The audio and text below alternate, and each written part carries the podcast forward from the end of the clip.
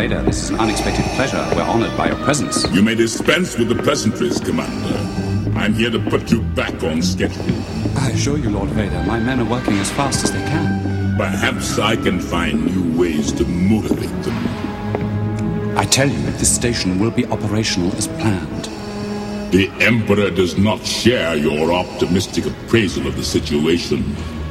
But he asks the impossible. I need more men. Then perhaps you can tell him when he arrives. The Emperor's coming here? That is correct, Commander. And he is most displeased with your apparent lack of progress. We shall double our efforts. I hope so, Commander, for your sake. The Emperor is not as forgiving as I am.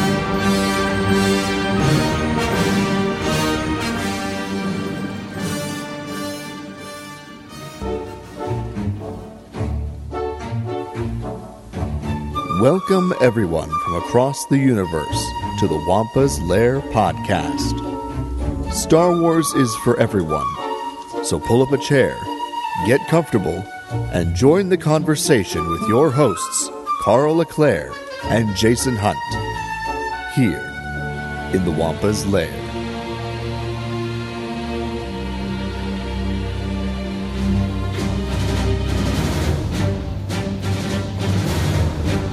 Hello, everyone, and welcome back to another exciting episode of the Wampa's Lair podcast. This is episode number 473 Top 5 Vader Moments.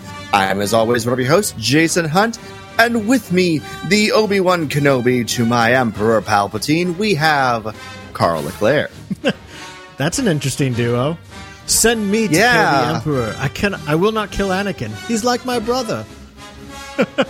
Uh, he's still alive. Get a medical capsule immediately. So, yeah, the two most important men in Darth Vader's life, I think. That's a I don't that know. yes, no, you are not wrong about that. Um, so we, you know, Jason, you and I love doing top fives, and we haven't done one in a while. And with all the great Vader stuff that we've been getting in the Kenobi series, and as of recording, we are just over 24 hours away from the Kenobi finale. Um, so we figured it might be just really fun to just have a conversation about some of our favorite Vader moments, and there are so many good ones. And Jason, I posted something on our Twitter earlier today, just asking folks for some of their favorite moments, and so many people writing in. I'm like, wow, I don't have any of these, and, I don't, like, and it's like I was. My first thought was like, do I not like Vader correctly? And I was like, no, I just like Vader very Carl like. So yes, yes, this is absolutely true. Um, I feel like I'm gonna have some of the big splash moments uh, that that people like to mention, uh, mixed in with some of my own things. Uh, uh, there's a point I'm going to make later on in the episode as we kind of go through the list that I found very interesting when I was making my list, but I'll bring that up uh, a little bit later.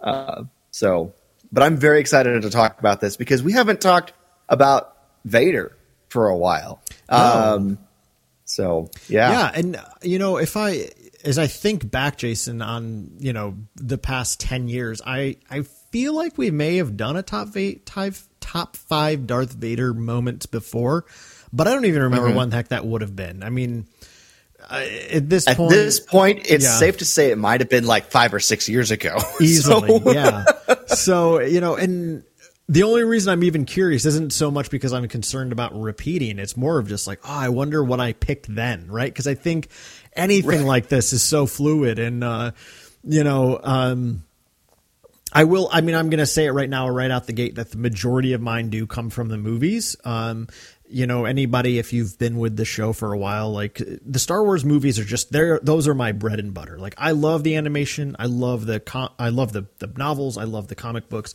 And obviously, Vader has some iconic moments and all of those things.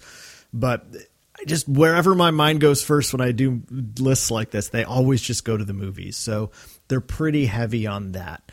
Um, but uh, I'm really excited to see what you pick because I have a I have a feeling we, we'll have a little bit of overlap, but I feel like there'll be more differences than than most times for us, which I'm I'm looking forward to. Absolutely. Any any excuse to be able to talk about more moments between the two of us is always a good excuse. Um, but of course, that being said, uh, with any Wampa's Lair top five, we have honorable mentions. Uh, Carl, Yes. how many honorable mentions do we have? 17. No, I'm kidding. this is actually a list of 23 moments. Um, no, no, no. So, yeah. as usual, we've each got a couple of uh, honorable mentions. Um, so, Jason, just because I'm really curious, I'd love to hear your first honorable mention. All right. Uh, my first honorable mention, uh, and this is one that I know a lot of people pick. Uh, it's a, a favorite moment for uh, a lot of Star Wars fans, but this is Darth Vader on the Profundity, which is, of course, Admiral Raddus's ship in Rogue One. So this is that hallway scene with the the klaxon blaring and the rebel soldiers all panic trying to get through the door that's slammed shut and then you just hear the breathing and the lightsaber ignites and Vader is upon them like a bat out of hell and nobody can stop him. So, yeah, it's a great scene. It's a great uh just fear Vader moment, which I think is a, a lot of of what we're we're supposed to do when when Vader arrives in in the movies and stuff like that. Um, and so this is just a a really great one of those, and kind of the the first step that I feel like Disney Star Wars took in many ways to resurrect that fear because we spent a lot of time getting inside the helmet. Now it was time to get outside the helmet again and be like, yeah, he's actually terrifying. Mm-hmm. So Yeah, no, I'm and I'm really glad that you've picked this moment because this was one of the things that a lot of folks obviously quick were quick to list. It's not on my list. Um, it's an awesome moment for sure, um, and for the reasons you said. I mean, this is the moment. This was the first moment in Star Wars cinema where Darth Vader was really used as nothing more than a frightening monster. You know, I mean, he is just he just terrorizes these troops. He marches through them like they're nothing. Um, Right. And and while aga- I'm I'm cheating here for a second because this, this moment isn't on my list, but the first instance we really get of this terrifying Darth Vader from the Disney era was actually in the novel Lords of the Sith, which you have that great Yeah. scene where Vader boards um, one of the uh, the um oh my goodness i'm blanking on the ryloth the the resistance right, fighters the- on ryloth are escaping on a ship and vader boards. And we actually we don't get it from vader's perspective but we get it from somebody picking up the transmission talking about this like dark force just eliminating them. And i was like oh my gosh that's terrifying. Um, and then we got to essentially see that moment in rogue one which was just really cool kind of having these two very early Disney Darth Vader interpretations of him as this terrifying monster. Um, so yeah, Yeah. That's, uh, I'm so glad you picked that. Um, I'm glad it's in here. It, sh- it deserves to be on the list for sure, even if it's not on mine. I mean, it is a great moment for sure. It's a fantastic moment, uh, one that will live in Star Wars cinematic history. Uh huh. You are right about that. But, but what's your first honorable mention, Carl? My first one comes from The Empire Strikes Back, and I call it Darth Dramatic. Um, it's him at the betrayal of at the dinner scene um, when Lando brings them in, and Vader graciously invites them to be my guest. Be my guest. We'll put our service to the test. Um, you know, and he Iron napkin round your neck, Sherry, and we provide the rest, which is death. Um, yeah, Vader just turns into a dancing candelabra. It's great. It's a great Right. moment. um, yeah, I've always loved this moment. That um, it's just it's so good. I yeah, I really just uh, I, I appreciate too that Vader is just so relaxed. He's sitting at the dining room table, and the whole like the whole middle act of this movie has been, you know, Han, Leia, and Chewbacca on the run, constantly in harm's way, and they finally feel like they can take a breath of air, and then boom, there's Vader. And the thing about mm-hmm. Vader is like he hasn't even broken a sweat. Like this is this just is just so easy to him, which to me is just so indicative of how powerful he is. He's always one step ahead of you, which is that's a it's just so terrifying. I mean, they are his prey, and this predator there's just no way to outsmart him, no way to outfight him. Um, and, and that's made evidence right away. As soon as Han shows up, one of, you know, the galaxy's supposed greatest gunfighters to have ever lived, and Vader makes very quick work of him. Um, so it's just, I love it because it just shows how brilliant of a villain he is, how terrifying that um, you just can't outsmart him. He's always going to be Nope. ahead of you.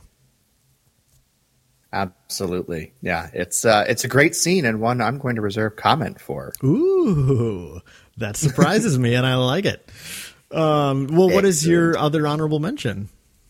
Well, we're going to go to Star Wars Rebels. Um, and this is going to be kind of the expected one from Rebels. Uh, the confrontation he has in the hangar with Kanan and Ezra, uh, where he just keeps coming and they can't do anything except run.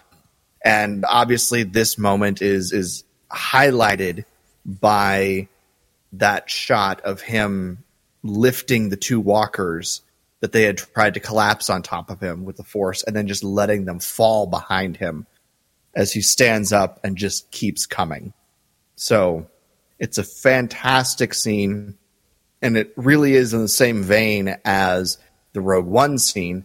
Um, but uh, it's just really, you know, intense and scary. And it's, I think, really kind of the first time we actually get scared for the the ghost crew heroes uh, in the show. At least for me, it was like the first time I got scared for them. Like someone's gonna get hurt. Is Ezra gonna like have to, or or Kanan gonna have a a hand chopped off or something? Are we gonna have another one of those in Star Wars? So uh, you know, but it they managed to escape with their lives and limbs, uh, but just barely. So Yeah, that's. Uh, I mean, that's another one that I actually feel like, oh, dang it, that should have been on my list. Um, but uh, it- it's all right. It's on mine. yeah, great, thank you, appreciate that. Um, You're welcome. But yeah, I mean, exactly like you said, it- there's just this relentlessness to Vader. And I know for me, the reason I always enjoyed that particular encounter is in those early days. I mean, my one big complaint about Rebels was is like Ezra felt a little overpowered to me. Like, oh my gosh, like he exists so close to the timeline to Luke Skywalker. He's he's making Luke feel redundant. And then this moment is like, no, no, no, no, no, no he and Kanan don't even stand a chance against Darth Vader. Like they are not the answer to that problem in the least bit. You know, they have a role to play and a very important one, but it is not the defeat of Darth Vader. And that's the thing I really appreciate is is that what Kanan and Ezra have come to represent at this point in Rebels is they are kind of this flickering light of hope for the future of the Jedi and Vader is just quick to snuff it out. Like so quick to snuff it out. Um, and even though we've seen Kanan defeat the Inquisitor, the Grand Inquisitor, um, he just doesn't even come close against Darth Vader. You know, he just doesn't stand a chance. So No. yeah, it's it's just so great that at this point of the game, still nobody really poses a threat to Darth Vader. No, not in the slightest. He is the most dominant force user uh, out there in the galaxy right now, except for probably Palpatine. But Palpatine's not journeying the galaxy at this point. So, Right. but what about you? What's your other honorable mention? Well, my other honorable mention actually is going to come from the Kenobi series, um, and it's it's not one you would expect. Um, I'll just say that, um, and it's it's the Oh. it's one it's from the beginning of part three, episode three, where he has his conference call with Reva while he's on Mustafar. Um, I love Vader's castle. It's such an awesome uh, design and space. And of course, all of those designs come directly from Ralph McQuarrie because we were originally going to go there in Empire Strikes Back. Ralph McQuarrie worked up all these Vader castle images for Empire, and then they obviously chose not to go there in the story. So it's obviously we got it for the first time in Rogue One, but there's just something about the way he's present there in this scene with Reva that I really, really love. He sits down in his throne chair, right? Like we've never seen Darth Vader in essentially a throne. He has a throne here. Um, Yeah. And I, it, it just commands so much power. Um, you know, so when he when he stands up and he's looking out the window, um, I just I just love that still frame shot because it's we can see outside the window just how seething the the atmosphere on Mustafar still is, and it's like yes, this is the perfect analogy for who Darth Vader is. He is this seething, tormented figure who's living. I mean, his home base is on the place of his ultimate failure in his mind. Um, so I just feel like this defined Darth Vader so much. And when he has that call with Reva, too, not only does he command so much power and attention, but we also see what drives him at this point of the story. Where is he? That is, I think that is the most consistent line we hear from Darth Vader in the Kenobi series. Where is he? Um, mm-hmm. And that's one of the, I'm pretty sure that's the first line he says in the Kenobi series is when he takes that call from Reva. Where is he? Um, mm-hmm. And we just see this animal chomping at the bit, waiting to get let out of the gate so he can tear the prey apart. Um, so I love this little moment on Mustafar. You're right. It is a it is a scene that I wouldn't have expected from uh, the Obi Wan Kenobi series, but it is a great little scene, uh, and I like it. You know, as you're describing it, because it is essentially his environment is the reverse of him. Uh, outside on Mustafar, it's roiling and you know just absolute chaos and and seething essentially anger is what it, it could appear uh, outside the window but inside it's stark and mm-hmm. uh, barren and that sort of thing but if you take him himself when he's in the suit it's very stark and flat and there's no you know emotion. You can't read anything. But inside that helmet inside that suit he's seething and it's his emotions are roiling there inside him and it's his anger is is is just waiting to be released. Um, so yeah i do like that. And his throne is not comfortable looking either it's very, it's it looks like it's built out of stone yep um, uh, but it is cool it's very it's very fascinating uh, and a little tidbit I think I noticed that that opening shot on Mustafar that that leads up to the castle I think is one of the the shots they use in the Star Wars biomes uh, thing oh, on Disney Plus. cool. Where they yeah. they went to Mustafar and it just sort of like slowly pans, you know, across and then, you know, all the, the sounds of, of the world and and stuff. Um, I think they used that shot, or maybe the shot was created for this series and they used it for the biomes. I'm not sure which, hmm. but uh, that was just something I I noticed because I watched the biomes like three times last week. Uh, I had it on when I was working, you know, just in the background. So, but yeah. Uh, um, so that was cool. But yeah, yeah, great scene. Yeah. I like that. Um, boy, now you make me want to go back and watch. I've, I've watched biomes, I think just twice. Um, I might have to go rewatch it after, after we record tonight. Cause, oh, that's such a cool, that's a cool little segment they gave us. Um, yeah. But uh, so all right. Well, what is your number five?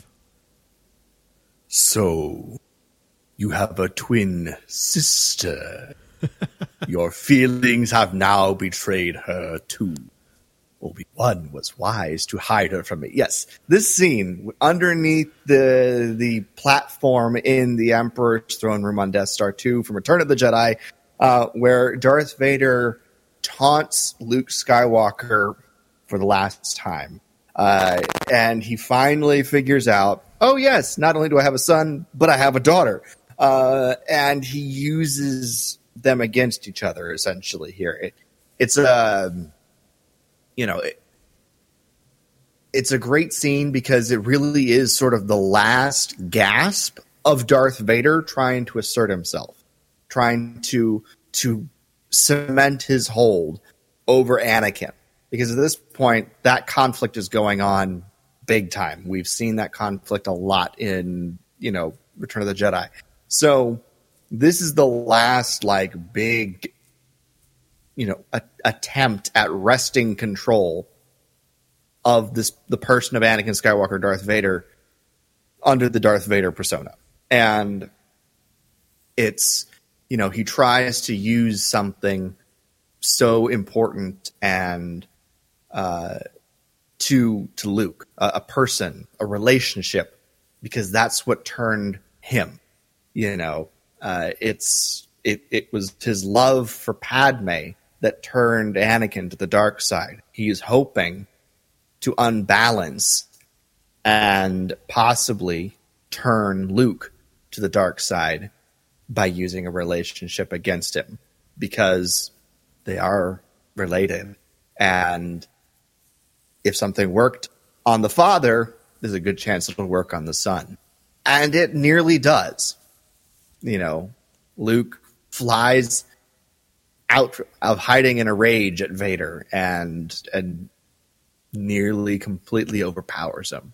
Um, so yeah, that's my number five. I like that scene a lot. Man, that is such a good one. Uh, yeah, just just showcasing Vader's ability to to learn how to really draw someone out. Um, and mm-hmm. and this is a theme we've seen with Vader throughout Star Wars. Um, yeah, I mean, Empire Strikes Back. The whole idea of capturing the Millennium Falcon is to draw out Luke. Uh, in mm-hmm. Rebels, he burns Tur- Tarkin Town to the ground to draw out the Rebel cell. Hopefully, um, mm-hmm. in Kenobi, he's you know using Reva to draw out Kenobi. Um, you know, so we've consistently seen him do this. Try to learn what it is that drives people so that he can manipulate that and his ability to pull that out of Luke. And I, I think for me, what I've always loved about that scene is, you know, Force Awakens gave us our first ever explicit look at like force mind steal or what I don't know what the power is called, right? But when Kylo pulls the information out of out of Poe, and people are like, "Wow, that's so powerful," but it's like, no, no, no the first time we saw that is in Return of the Jedi. He's able to peer into Luke's mind, and if you watch, I mean, the way Luke is reacting, like he keeps closing his eyes tighter and tighter, like trying to shut Vader out. Like clearly, Vader is probing his mind, and he's trying to keep mm-hmm. him out. And as powerful as Luke is, it's Vader's still able to draw it out so easily. He doesn't need to be there with his hand in his face, even like Kylo does. He just pulls it right out and immediately manipulates yeah. that. Um, reading his reading his feelings, emotions, and you know, finding out what the the root of those are. Uh, Vader isn't just the heavy. He's not just the enforcer. He is intelligent. Yep. Um, it's just Palpatine is a master manipulator and you know schemer, and so sometimes Vader gets a little overshadowed in that regard. So but he's no slouch. yep. You are not wrong about that. he is no slouch. All right. What about you? What's uh, your number five? My number five is his duel with Luke on Cloud City um, from The Empire Strikes Back. It's, I, I mean, it's it's debatably my favorite duel in the original trilogy. It's a toss up between that and Return of the Jedi. Um, but I love, I mean, I love this for a Vader moment because, again, we just see Vader in complete control. He is owning Luke the entire fight. He's never in any physical danger. Um, and there's just there's so much going on for Vader in the fight. Um, when Luke shows up, he knows Luke is his son. He knows that from the get go, which is probably why he's also holding back a bit in the fight. I mean, he could have probably cut Luke down in the first few strokes, but chooses to kind of toy with him because he's trying to draw out where's Luke at? What are his abilities? Um, and I've always loved the moment when he kicks Luke down into the carbon freeze pit and he's just like all too easy. Perhaps you're not as strong as the emperor thought. Right? There's this mm-hmm. disappointment in him. Like, oh man, like I can't believe my son is this weak. And then boom, Luke shoots up and he's like, Oh, impressive, most impressive. You know, I mean, and there's, there's almost like this hint of like, yes, like that's my son. And, and not like, not from this like fatherly right. love aspect, but more of like, yes, my lineage is strong, right? Um, right. And, and as that fight continues, he just keeps putting Luke under the, under his fist more and more and more. And it is the, and obviously when the fight comes to its conclusion, we get the biggest revelation in debatably cinema history with him saying he's his father. And this is the most vulnerable Darth Vader has probably been in probably 20 years. I mean, we'll see what happens with the Kenobi finale later this week.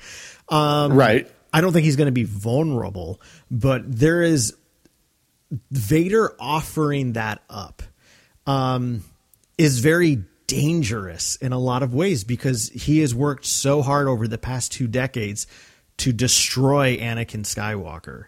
And then here in this moment, he's revealing that he is Luke's father, and Luke's father was Anakin, not Darth Vader. So Darth Vader really takes a risk here by by revealing this part about himself. Um, so yeah, that is my that is my number five. It's just this this great powerful duel where Vader's always in control and doing everything he can to to test where this boy is at and to ultimately see is he a worthy candidate for apprenticeship. Right. Now this is a great moment, and I'm really glad you had it on your list because it it didn't make mine. Uh, so uh, the the whole duel is fantastic, and my my favorite part of it being when he's there, i you know, uh, uh, throwing just the room at Luke essentially with the Force. You know, he stands there and just you know every challenge that he gives to Luke, every stage of this fight is harder and harder and harder and harder. And this is kind of the point where he starts to overpower Luke and he just essentially seeing how much punishment Luke will take at this point. Um, and when he reveals that, you know, that information to Luke about being his father, it's while it is a vulnerable point for Vader, even that is used as a weapon against Luke. You know, Yeah. it, it's you know, there's no real. You know, he says, "Come with me, and together we'll we'll rule the galaxy as father and son." Uh, you know, the, there's no. I'm not sure there's really any sort of familial uh, compassion at that point. no. there. Um, th- this is this is all about alliances for Vader at this point, uh, in my opinion, and the only thing that Luke can do to take control away from Vader in this entire situation is take himself out of the equation, which is what he does. Um, but yeah, it's it's a fantastic display of Vader's power. Um, this whole duel, uh, and it's it's great. So Yeah. Yeah. Um, well, we are up to your number four. Number four. Uh, we're going to go back to Rebels one last time. Uh, and no, it's not the duel with Ahsoka. I love that moment, but I love that moment for Ahsoka, not for Vader. Um, this is Vader versus Phoenix Squadron. Uh, as he flies his TIE Advanced, you know, fighter against Phoenix Squadron and just tears it apart, just single handedly. Uh, and then, of course, the Ghost crew has to get involved, and Ahsoka jumps in, and they try to distract him by reaching out with the Force, and he figures out Ahsoka's alive, and she figures out who Vader is, or at least gets a revelation that she then starts questioning. Um, but you know, the apprentice lives, uh, being of course the big quote there. But the the main thrust of this scene that I really want to focus on is the fact that this is still Anakin's piloting skills at work in Vader. You know, Vader is an ace pilot, and we just got to see him put a clinic on for this rebel cell, uh, and it they paid with their lives for not passing the test. So, uh, but yeah, it's it's a great scene because you know obviously the only time we get to see Vader flying a starfighter in the movies is A New Hope, and it's a very straightforward task that he has to do is chase these pi- pilots down the trench and blast them out of the sky before they reach the um, the exhaust port. He didn't doesn't have to do much in the way of showing off his skills there. So getting to see Darth Vader's piloting skills at work uh, in Rebels was fantastic, and I'm really glad that we we have that moment to look back at. What a great moment! Yeah, I uh, it's not on my list, but you're absolutely right, and and I agree with you that the Ahsoka Vader duel is is great, but I feel like it's I care more about that because of Ahsoka and less about Vader, um, right? Because it doesn't even really seem to bother him, uh, which I guess is a statement about him. But at the same time, all that to say though, yeah, I'm in full agreement though. This this him just tearing through Phoenix Squadron is great, and it's made very clear that, especially under like Hera's tutelage, that they've become a very elite fighter squadron, and Vader just picks them off like nothing. Um, and it's a nice reminder that you know this is the same boy who destroyed a Trade Federation battleship at nine years old, right? Like, this, right. This, and then you know, in the Clone Wars, I mean, he was no one could go toe to toe with him in a fighter. And so it's no. really cool to get to see Vader kind of just slip into that uh, slip into that role. Um, and I'm gonna again plug something that's not didn't make any of my lists, even though it probably should have. But the the novel, um, uh, the Sith Lord, Dark. Oh my gosh, why am I blanking on it? Sith Lords Lord, of the Sith. Lords of the Sith. Thank you. Which I mentioned earlier. There's another. There, I mean, there's a great scene in that where he jumps into his uh, d- jumps into a fighter and just like tears through some stuff. And uh, mm. it's been a little bit since I've read the book, but if I remember correctly, like when he's in the cockpit, like we get kind of in his head and he's like, this is the one place where he feels most himself. Like he always feels, uh, you know, so comfortable free. and yeah, so free and comfortable in the cockpit. So we kind of yeah. get that sense, uh, very explicitly when he tears through Phoenix Squadron. Um, so Carl, yeah, Carl, what what if we get him flying ship to catch up with Obi Wan uh, in the finale in 24 hours? and, and Obi Wan says, "Flying is for droids." right. um, I mean, we uh, def- we definitely could. Um, That'd be awesome. I'd love to see it. I'd love to see the tie advance again on screen. That'd be really cool. Um, Not sure if it's even built at this point. You know, ten years before New I, Hope. Yeah, I feel like it probably is, but yeah, who knows? I mean, because the I don't know. Yeah, that's a good point. Who knows? Um, but yeah, what a great pick though. That is that's such a good moment yeah. from Rebels. Yeah. So, what about you? What's your number four? My number four comes from A New Hope, um, and it, it's one of the first scenes that always grabbed me with Darth Vader. And speaking of grab, he grabs Captain Antilles by the throat. Um, yeah, it's it's a very brutal scene when he kills Captain Antilles. Um, and Jason, as you know, I have such a deep love for the A New Hope radio drama. Um, and mm-hmm. Captain Antilles has a much bigger role in that, which is makes his death even more well, it makes his death actually like you actually care about it. And, and a new hope as it stands, like it's just like it's just a random rebel officer. We don't have a relationship with him. Um, right. But it is such a power statement for Vader. Obviously, his first appearance is walking through the door in a very commanding attribute. But the very next thing we see with him is him killing Captain Antilles. Um, that there's this brutality to him that he will stop at nothing to get what he's after and he'll kill anybody. And what always struck me in that scene is yes, he's a super powerful person. Just the fact that he's holding Antilles with one hand off the ground by the throat. Mm-hmm. Um, but after he kills Antilles, as he angrily shouts, "Bring me the tra- bring me the pris- or bring me the passengers. I want them alive." You're like, "Oh my god, yeah. what is he going to do to them?"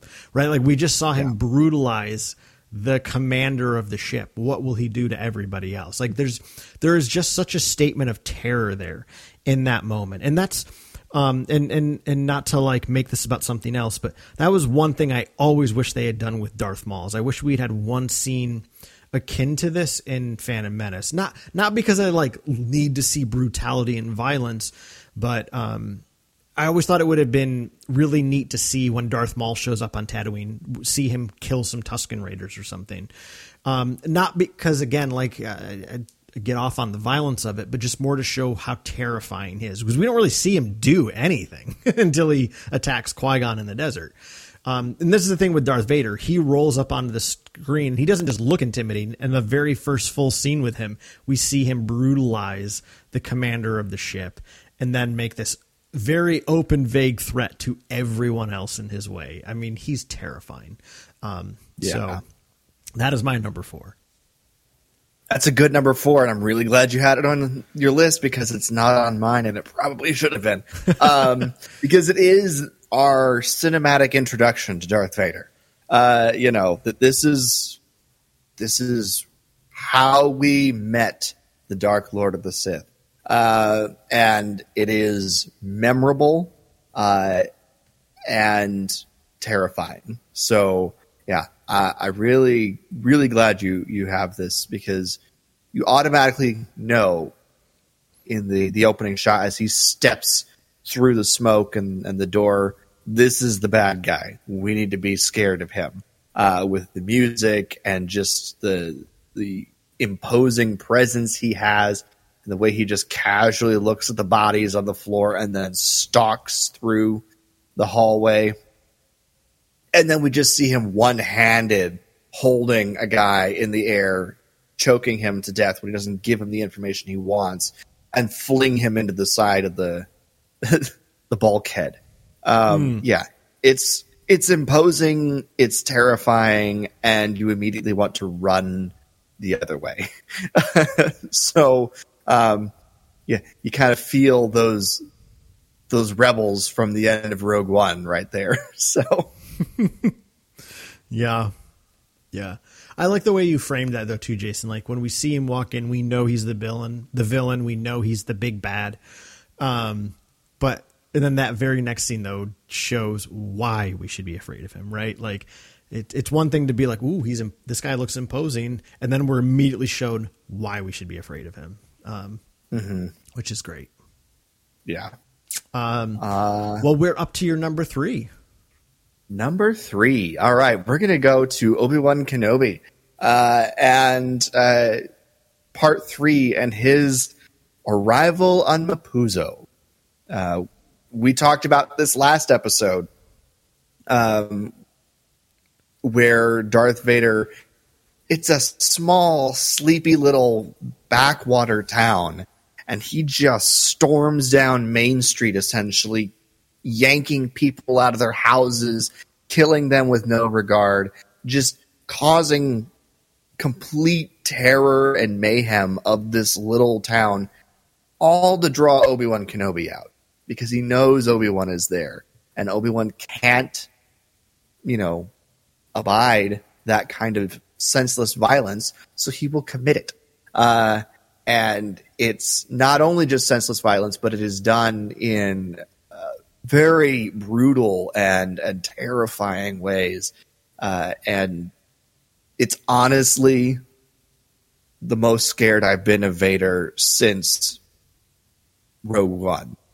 so, um, yeah, it, it the horror. I, I, I described it as the horror of Vader last episode, and mm. and this is that. This is honestly for me, this is the peak horror of Vader moment uh, that we get. You know, that, that's not the only aspect of Vader out there, but in this regard, this is the height of it, and it is terrifying and I'm, I'm curious to see if we get any more of that in, in the finale.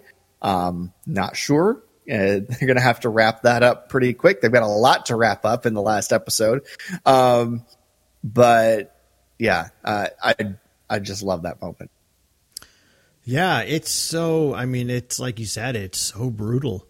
Um, and I think what stands out most to me from from that moment is just thinking about this from the perspective of those villagers and mm-hmm. the types of rumors that are going to be spread about this character Darth Vader, right? Like that not even innocent helpless victims are free of his wrath. Um, so I just think about it as things like this, events like this, build up the myth of Darth Vader within the story itself, not just the myth of Darth Vader for us like Star Wars fans, but the myth of Darth Vader within that galaxy far, far away. You know, Yeah. um, everyone kind of knows who Darth Vader is. He's a name that's whispered across the galaxy. And then you see an event like this and you're like, this is exactly why. You know, all it takes is a couple random villages like this where he just goes in and senselessly kills people. And I'm sure this isn't the first time he's done it. Um, there's a, I bet you there's a ferocity to this that may have been absent in other instances because of who he's hunting. Um, Right. But there is a ferociousness to him in these types of events that are clearly going to uh, cast a shadow of Darth Vader across the galaxy. I mean, th- things like this are what make him appear to be nothing more than the enforcer of Palpatine. Right. No, that's that's very true. Uh, It is the the myth of Vader because uh, he is the, the the reputation that he builds from moments like this precedes him uh, and works in his favor. Um, you know, so I, I I love that point. That's a great point. Yeah. Uh, what is your number three? My number three is Jason. This is such a Carl pick, uh, but it's his his call with the Emperor on the Executor in Empire Strikes Back. Um, I love this scene. I love it so much, um, and it was hard when I was putting together my list. I was like, I could just pick all these moments from Empire Strikes Back.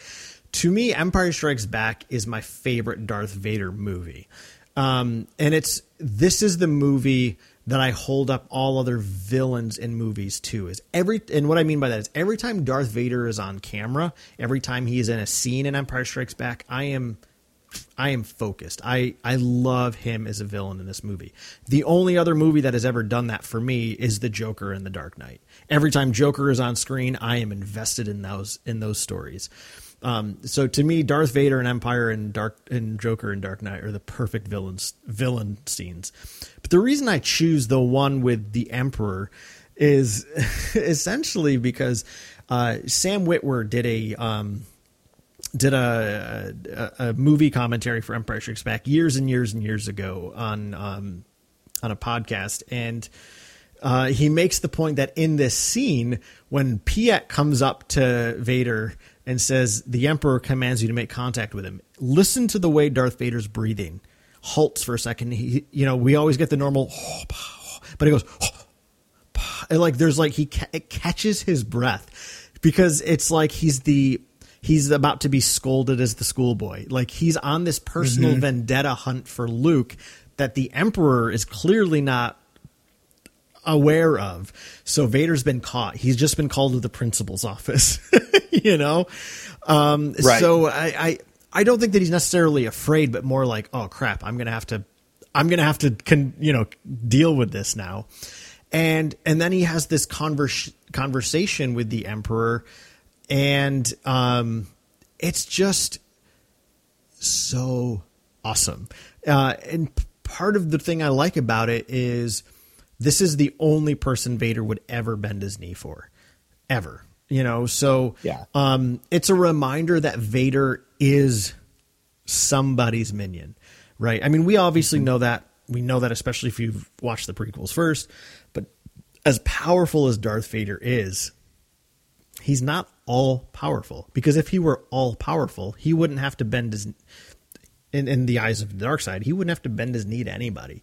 So seeing him Right. bend his knee, it's a reminder that there is a leash on Vader. Um, Yeah. and what I also really enjoy about this scene is the Emperor essentially lays it out like the son of Anakin is alive. You know, I love that he called the son of Skywalker, right? Like it, it's never made explicit that this is your son because Anakin is dead. Um, Right. and what I really, really like about this is that Vader changes the Emperor's mind in a sense. Whether or not the Emperor probably knew it was going to go this way is kind of inadmissible. But the Emperor is like, you have to destroy him. He's the only threat to us. Destroy him. And Vader's like, but what if? What if we turned him? What if we made him into an ally? You know, and then boom, they're both snatching. The, they're both hatching the same scheme here. They're both working to make Luke an apprentice. But for Vader mm-hmm. in this moment, I mean, he's lying directly to the Emperor's face. And of course, he knows the Emperor knows it, but it doesn't stop him from still telling the lie of, oh, yeah, I'll, ch- I'll turn him and then he can serve both of us. No, no, no. Vader, right in front of the Emperor, is basically saying, no, no, no, I'm not going to kill him because I want him to be my apprentice so we can kill you. Which, in a certain way, kind of makes Vader even more of a badass. He just got called into the principal's office and he's saying to the principal, you know what? Uh, I know this guy and we're going to kill you. like, holy, holy bananas, you know? Um, So even though Vader bends the knee, he is plotting behind that mask to overthrow the Emperor to his face. exactly. I love and it. the Emperor is doing the same. Yep. They, Uh, they both and they both know it. Yep. you know i i love how you you describe this scene because you know obviously vader is this this terrifying force that we have had and you know even the other person who he took orders from tarkin he never bowed to he never showed any sort of like obeisance to him he Yeah. he took commands like a military you know equal Right. Um but never like showed any sort of deference to Tarkin uh, in- in terms of of rank. And here he's not only is he kneeling before the hologram of the Emperor, but it's just a hologram of the Emperor's head that is like five times his size. You know, and it's just the image for the the the shot that's just the the big wide shot of the room with Vader, little Vader on one knee uh, on one side, and the giant head of the the holographic head of the Emperor on the other is just my favorite shot of that scene. Uh, and it's it's so good. Oh, yeah. so good. I'm, I'm glad you you picked this scene. Here's the funny thing you know, you you said that you know your favorite Vader is Empire Vader, which is definitely fair. Uh, it is a very Vader heavy movie. My favorite Vader is not Empire Vader, and I only have one surprisingly uh, Vader pick from Empire Strikes Back, and we're going to come to that right now with my number two. Uh, and I said I'd hold on this, so if you were paying attention, folks, you should know what it is. Um, welcome to dinner. Um, we're going to go back to the dinner scene. dinner. Uh, but uh, yeah, the the reason I like this scene so much is because, as you said, uh, it is a moment where Han and Leia and Chewbacca feel like you know they've been running the entire movie. You know, ever since the probe droid showed up on Hoth, the three of them have been running for their lives, and they're frustrated, they're tired, they're just you know at their wits end, and they finally think they've got a place to fix the Falcon, take a quick breather, and then get back to the rebels and they're going to dinner of all things. And when the door opens, who should be there but Darth Vader? Oh no! Um, so he's clever enough to not only have predicted, well, through the help of Boba Fett, to you know get there unknown to them, uh, but also get there ahead of them because obviously they don't they don't have any hyperdrive. So he's able to shoot in ahead of them and get in without being seen.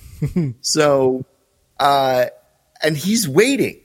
He just is waiting there for them, and then they set this trap, and then we get the great moment of Han pulling the blaster and Vader just putting a hand up and taking the blaster bolts in the hand, you know, with the Force.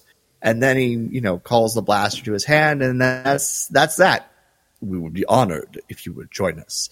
Um, and it's great because, you know, we have that duel in part five of Obi Wan Kenobi between Darth Vader and Reva, where he uses the Force to block her blade a couple of times. And, you know, if you're not paying attention, you may not remember this scene, the dinner scene in Empire, where he basically does the same thing with laser blasts.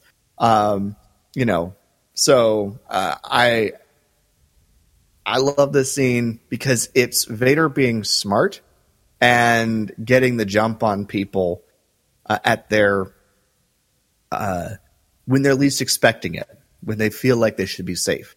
Um, so yeah, I think this is a it's a great great scene, and it's why it's my number two. Yeah, I mean, I love it too, Jason. um, Yeah. Well, my number two, I'm going to take us back to episode three, Revenge of the Sith. And I call it the entombment of Darth Vader. Um, I absolutely love the scene when he is encased in the Darth Vader armor. Um, and I think one of the one of the most brilliant things about episode three and about the prequel trilogy in general, right, is you know when George came under flack um, throughout the making of the prequels, everybody you know was like, well, this isn't the story that I wanted, and George was very adamant. This is the story I wanted to tell. I wanted to tell the story of the good man of Anakin Skywalker and how he fell. I, this wasn't. He's like everybody wanted me to tell the story where he becomes Darth Vader the end of episode one, and then it's just two movies of him beating people up as Darth Vader. He's like, that's not a story I wanted to tell. just like, yeah, cool, good for you, George. So I love that. You know, I think in at least in my mind, and I can't I can't speak for everybody, but I think like when we think of Darth Vader, we immediately think of the man in the armor. We don't mm-hmm. seem to think about Darth Vader was also Anakin.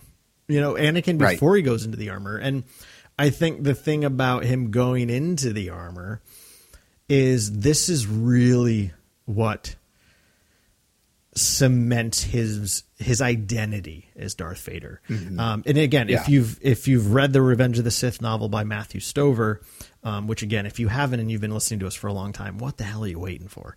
it's the best Star Wars book that's ever been written. Um, but uh, pretty darn good. yeah, and when in this scene, the way Matthew Stover even talks about it is there's this understanding that as Vader is being entombed in this armor he realizes the emperor won in the fullest way because this really inhibits the power of the chosen one. Um, and what I love about this moment too is this is the moment when Anakin is buried for good. Well, hopefully yeah. for good, and that that dragon in his heart that Matthew Stover talks about and Mike Chen talks about in Brotherhood that gets buried under the armor of Darth Vader.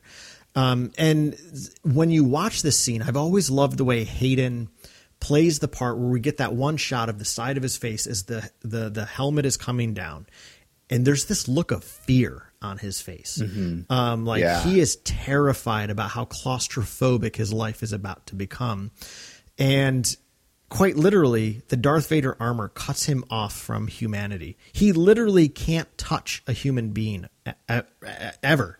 He has no limbs to touch them with. They're all mechanical. They're all encased in gloves and armor.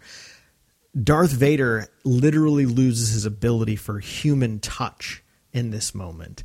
Um, so no wonder he is a person who becomes so bitter and angry because he can't even he can't even touch another person ever again.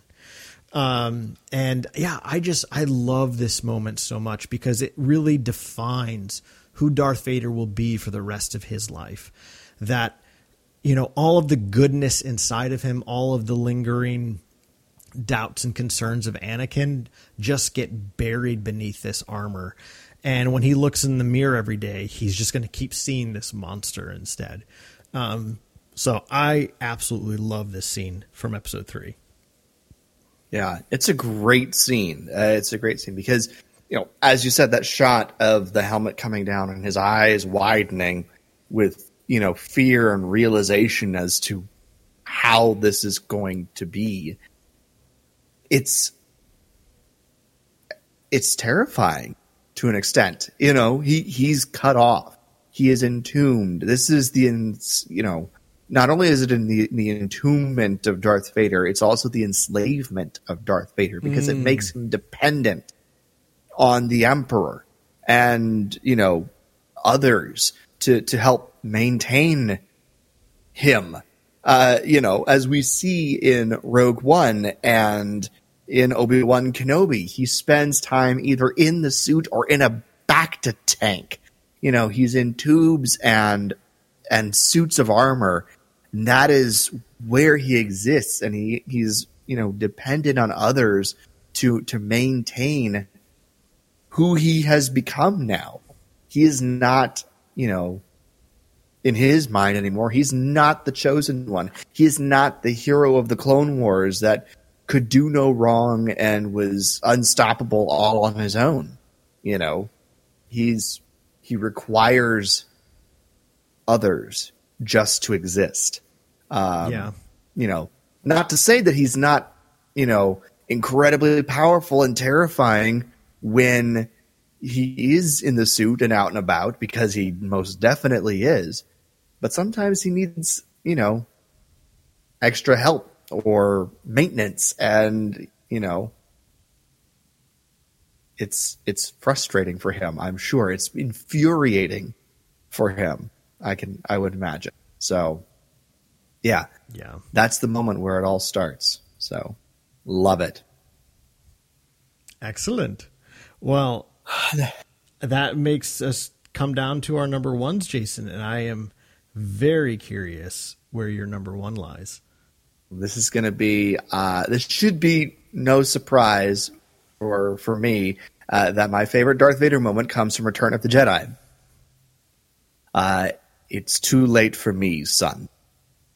Where we get Darth Vader on the balcony on Endor with Luke Skywalker, and the two of them have their confrontation. As Luke hands himself over, makes an appeal to Anakin, and Vader tries to quash that immediately. That name no longer has any meaning for me, you know, and and he is, you know,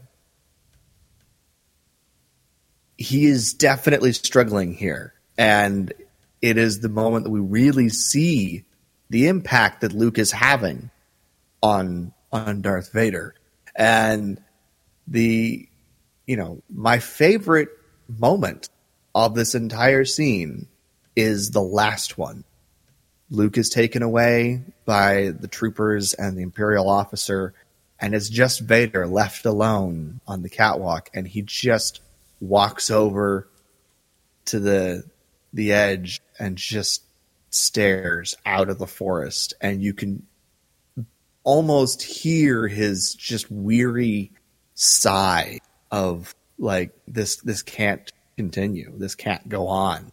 And as he tries to figure out what to do next you know about luke about himself about the emperor you know and it it's such a a great scene because it has so many aspects of who Vader is, who Anakin was, all wrapped up in it.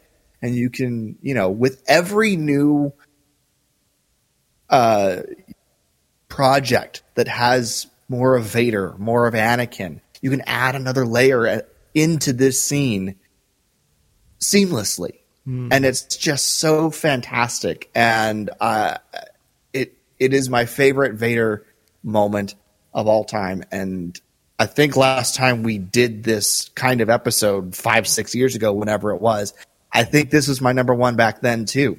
Um, but it might be the only one that's the same from my list from last time we did this. But yeah, uh, I don't, it'll take a lot to shake this from my favorite Darth Vader moment. Uh, so, yeah, I love this. I love this scene so much, Carl. Yeah. Well, funny you say that, Jason. It's also my number one. Um, yes. so, with it being our number one, do you know what? Let's let's listen to the clip here real quick. The Emperor has been expecting you. I know, Father. So, you have accepted the truth. I've accepted the truth that you were once Anakin Skywalker, my father. That name no longer has any meaning for me. It is the name of your true self you've only forgotten. I know there is good in you. The Emperor hasn't driven it from you fully. That was why you couldn't destroy me. That's why you won't bring me to your Emperor now.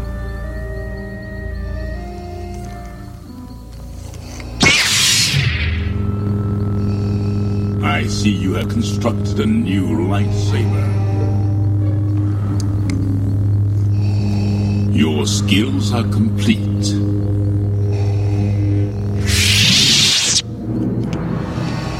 Indeed, you are powerful, as the Emperor has foreseen.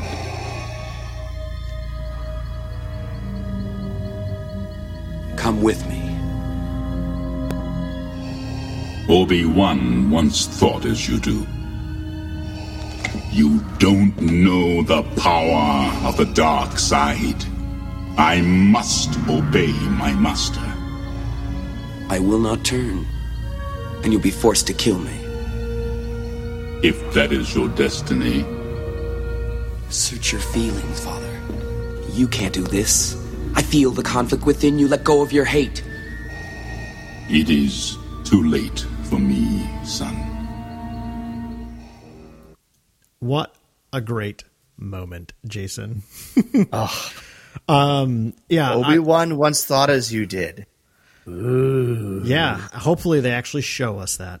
Uh, um, ah, it's such a good scene, and I think, uh, like you said, I it would take a lot to shake this from my favorite Vader moment. And as much as I love watching Vader like kick some butt and do things like that, what makes Vader a compelling villain, and what makes to me anybody a compelling villain, is that there is some sense of humanity to them.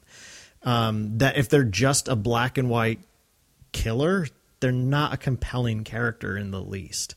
Um, at least not in my opinion. Um, so this scene is one of the most tortured Darth Vader moments. Um, and, and the way that it even begins, Luke points out that his father, he does believe that he, this is his father, but that's Anakin, not Darth Vader. And Right. there is such right. There's just such a viscerally strong reaction. That name no longer has any meaning to me. Right. There's such a disdain for the name of Anakin Skywalker for Darth Vader, um, which reminds me of when he does encounter Ahsoka in Rebels. Anakin Skywalker was weak. I destroyed him. Right. I mean, this is also the Kylo Ren dialogue from Force Awakens in so many ways. Right. yeah. But yeah, I mean, Vader has such a disdain for Anakin because in his mind, Anakin is a failure. Um, and this is something I know you and I are going to get into a lot more next week when we talk about the final two episodes of Kenobi. Um, Yes. but, but this this reality that for Anakin, the desire to be the most powerful person he ever could be in order to hopefully save his mother. Well, doesn't do that. Well, hopefully save his wife. Nope, doesn't do that. So, in the eyes of Darth Vader, Anakin was weak, and he destroys him so that he can hopefully become so powerful that nothing could ever hurt him again. Um, and in this moment, it's very clear that Luke is getting to him, and um, if you watch this scene again, watch the body language of Darth Vader. And again, this this scene is a huge credit to David Prowse. Um, he does some great physical acting in this scene. Um, but when Yeah. when Luke turns his back on him and like goes and stands, you know, that's why you couldn't destroy me. That's why you won't take me to the Emperor now. If you look at the way Vader is standing, he's kind of slouched over, slouched over and bent towards Luke a bit. Now, whether or not I'm reading too much into this, that's certainly plausible. Um, but, you know, I can't think of any other time we saw Darth Vader on screen where he's not standing completely erect, right? Like he is always in control, straight back, powerful, strong. But in this moment, he's bent towards Luke a bit. Like Luke is getting to him. Luke is putting this weight on his shoulders that is physically causing him to tilt forward a bit. Um, and then when he turns his back on Luke, there's this this patheticness to Darth Vader, and I don't, and I, and, patheticness in the most uh, merciful way I can mean it is, you don't know the power of the dark side. This is someone with an addiction, um, right? Like, and this is a conversation we've had in the past uh, several years ago. Um, but there's this question of was Darth Vader ever really a Sith, or was he just addicted to the dark side? And I think this moment is one that kind of shows he's just kind of an addict to the dark side. Like he's he's this is something he can't seem to let himself be free of. He is, as you said earlier, Jason, he's enslaved to this, right? And this is the this is the ultimate tragedy of Darth Vader is he becomes a slave who had once been a slave, you know, um, and so this scene is so powerful to me as a Darth Vader moment because we're really seeing beneath the armor. This isn't Anakin yet. Luke is certainly getting at him, but in this moment we see Darth Vader who he's all this bluster, he's all this brawn, he's all this strength and power, and yet it's all there as this kind of facade um, of of kind of this pathetic, broken person that he really is. Um, and to me, that's really who Darth Vader is. Anakin has always been the hero, and the hero is just buried inside of him. But who Darth Vader is, is just a pathetic, broken person um, in need of healing, in need of forgiveness um, which is, of course, what he's going to get a little bit later on. And then, you know, like you said, I want to close it just by saying it is that moment of him leaning on the banister, an absolutely quiet moment where you mm-hmm. do, though, you again pay attention to the breathing, just like my moment I mentioned with Empire Strikes Back, where he catches his breath when he's in trouble. There is almost a sigh from his breath as he leans forward. Like there's just like this, yeah. oh God, what do I do now? Right? Like, maybe I am more than just this broken monster. Um, so yeah, it, to me, this is the most powerful and beautiful Darth Vader scene. Um, and so, you know, I noticed some people were saying, "Oh, the moment he saves Luke," uh, and I, I, I do not mean to be like one of those fan bros here. It's a fantastic scene, but it's an Anakin scene. Anakin, yeah, it's yeah. Anakin coming back. That's right. why I. That's why it's yeah. not on my list. Exactly. You know, uh, I, I would have had it on my list if I, it, but it's Anakin to me. Yep. It's not Darth Vader anymore. That's right. Anakin has thrown Vader off and and rushed to aid his son. Yeah. Um, it's a fantastic scene, uh, and and one of my favorites from uh, Return of the Jedi. But it's it's Anakin. It's the resurrection of Anakin Skywalker, and and that's why it's not in my list here today. So. Right. Yes. yeah. Same here. And again, this is not. I'm not trying to say if this is your favorite Darth Vader moment, you're wrong. That's not a Darth Vader moment. But just from my perspective, this is an Anakin moment. Um, right. So, but, but yeah, I think. But I think this is the moment that is the most. Uh, in that gray area of where he is still Darth Vader in this moment on Endor, but yes, it's the first time where Anakin's Anakin's memory is really getting tapped. And Darth Vader is starting to come to an understanding of what he's limited in. Um, it's it's a it's a moment where Darth Vader is aware of his limitations, and I think that that's really awesome. Yeah, yeah. Um, well, uh, there you have it, everybody. Yeah. Wampa's Lair top five Vader moments. Uh, well, plus honorable mentions. So uh, that was fun, Carl. Oh, it uh, really was. We should do it again in five years. Um, I think that's a great idea. Yeah, that that's a very great idea. I'm here for it. Um, but yeah, you know, I mean, I mentioned obviously earlier we threw this on our Twitter earlier today, and already have gotten some really cool cool responses. But be that as it may, we'd always love to hear what other people are are picking as some of their favorite Darth Vader moments because again, there are so many that we didn't clearly mention. Um, Absolutely. So I would love to know what some of the some of your favorite ones are, if especially if they weren't mentioned. Um, it's always cool to hear what other people really love. Um, so yeah, exactly. And Carl, if people want to reach out with us to talk about those favorite Vader moments or anything else relating to Star Wars, obviously we got the finale of Obi Wan Kenobi coming this week, and they want to if you want to reach out and talk to us about that as it comes up where can people uh, get in contact, Carl? Uh, well, we are on Twitter at Wampa's Lair. You can also catch us on Instagram at The Wampa's Lair. And you can always email us at wampaslairpodcast at gmail.com. Excellent. Anything else before we close down this episode, Carl? No, Jason, I'm just so excited to see where they take Vader in just a few short days on Kenobi. Yes. Where will he go next? Uh, well, we'll find out. Thank you, everyone, so much for listening to this episode of the Wampa's Lair podcast. This has been episode number 473 Top 5 Vader Moments. For Carl, I'm Jason, and we'll see you next time here in the Wampa's Lair.